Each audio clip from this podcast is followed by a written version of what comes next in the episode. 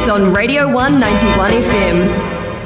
Tēnā koutou i tēnei ahi ahi. These are your Te Reo Irirangi Kotahi Radio 1 News headlines for Rahina, April 26th. Ko Eileen tēnei. Anzac Day was commemorated around Ōtepoti and New Zealand yesterday, as thousands gathered at dawn to remember the 106th anniversary of the Gallipoli campaign of World War I. Thousands gathered in Queen's Gardens in central Ōtepoti early yesterday morning for the dawn service, which was cancelled last year due to COVID. The RSA highlighted the role and experiences of women in the military, both those who served and those who remained in New Zealand. Colonel Kate Lee of the New Zealand Defence Force, who led the address, emphasised the role of the Defence Force today, particularly the service personnel working at the border as part of New Zealand's COVID response. The OUSA Anzac service was held at midday on Sunday.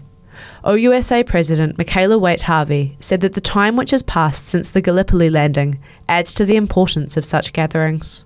The disconnect of time from the suffering and tragedy of war means it is even more important to commemorate and remember the sacrifices that our soldiers made. Ceremonies like this give us an opportunity to look outside of our daily lives and imagine what it may have been like over a hundred years ago. Te Rōpū Māori Tumuaki Karamea Pewhairangi spoke of the New Zealanders whose bodies have never been recovered from overseas.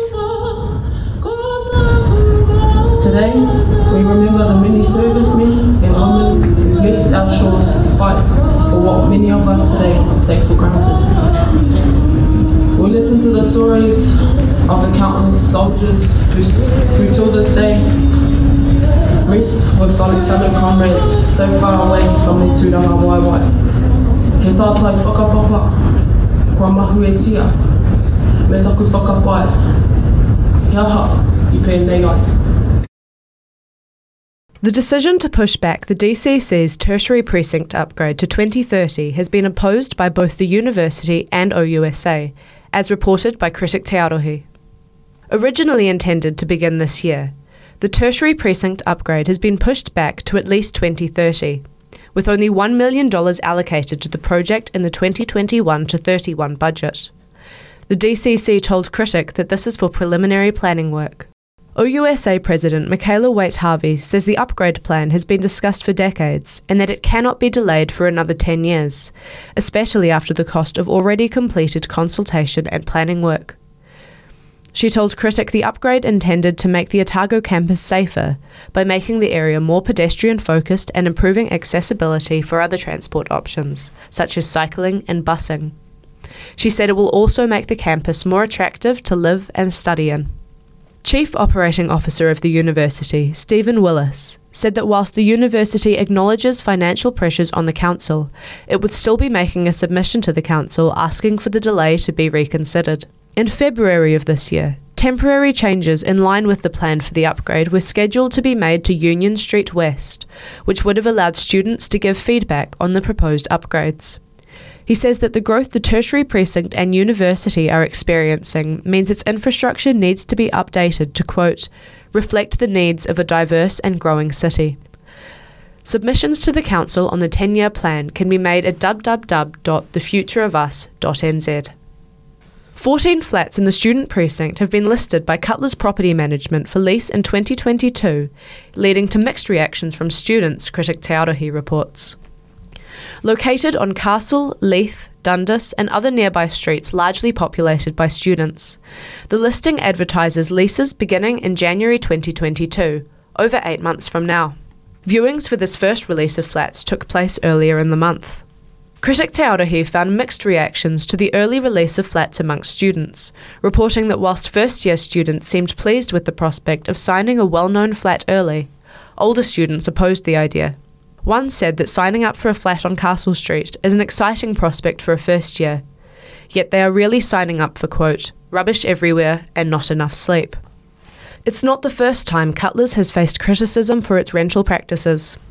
In 2019, the property management agency ran a competition to sign the lease on student flat debacle, where the potential tenants who made the highest offer for rent would take the tenancy. The competition, widely condemned as exploitative, was cancelled after media scrutiny, and Cutlers apologised.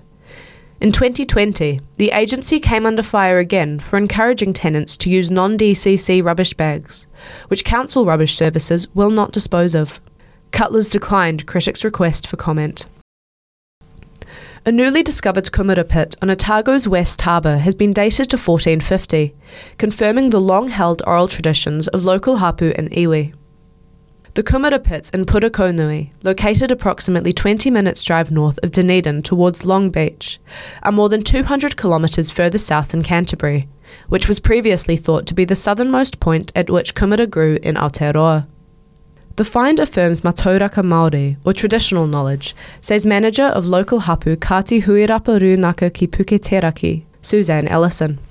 Māori oral tradition has long claimed that kumara were used in Te Waipounamu, the discovery highlights the need for the oral history of mana whenua to be taken seriously in academic research. The research was led by archaeologist and associate professor at the University of Otago, Ian Barber. Professor Barber told the Otago Daily Times the finds rewrite the archaeology and history on the subject, and said it was, quote, pretty cool to have found the southernmost ancient kumara supply close to Dunedin. That was the news with Te Reo Irirangi Kotahi, Radio 1. Now, Time for the weather. The Radio 191 FM weather. Today we can expect rain around midday, with showers scattered through the afternoon and northwest winds turning southwest and cold this evening, and a high of 14. Tomorrow looks even more wintry, with a high of 10, scattered showers and snow to 500 metres. Keep warm, Oti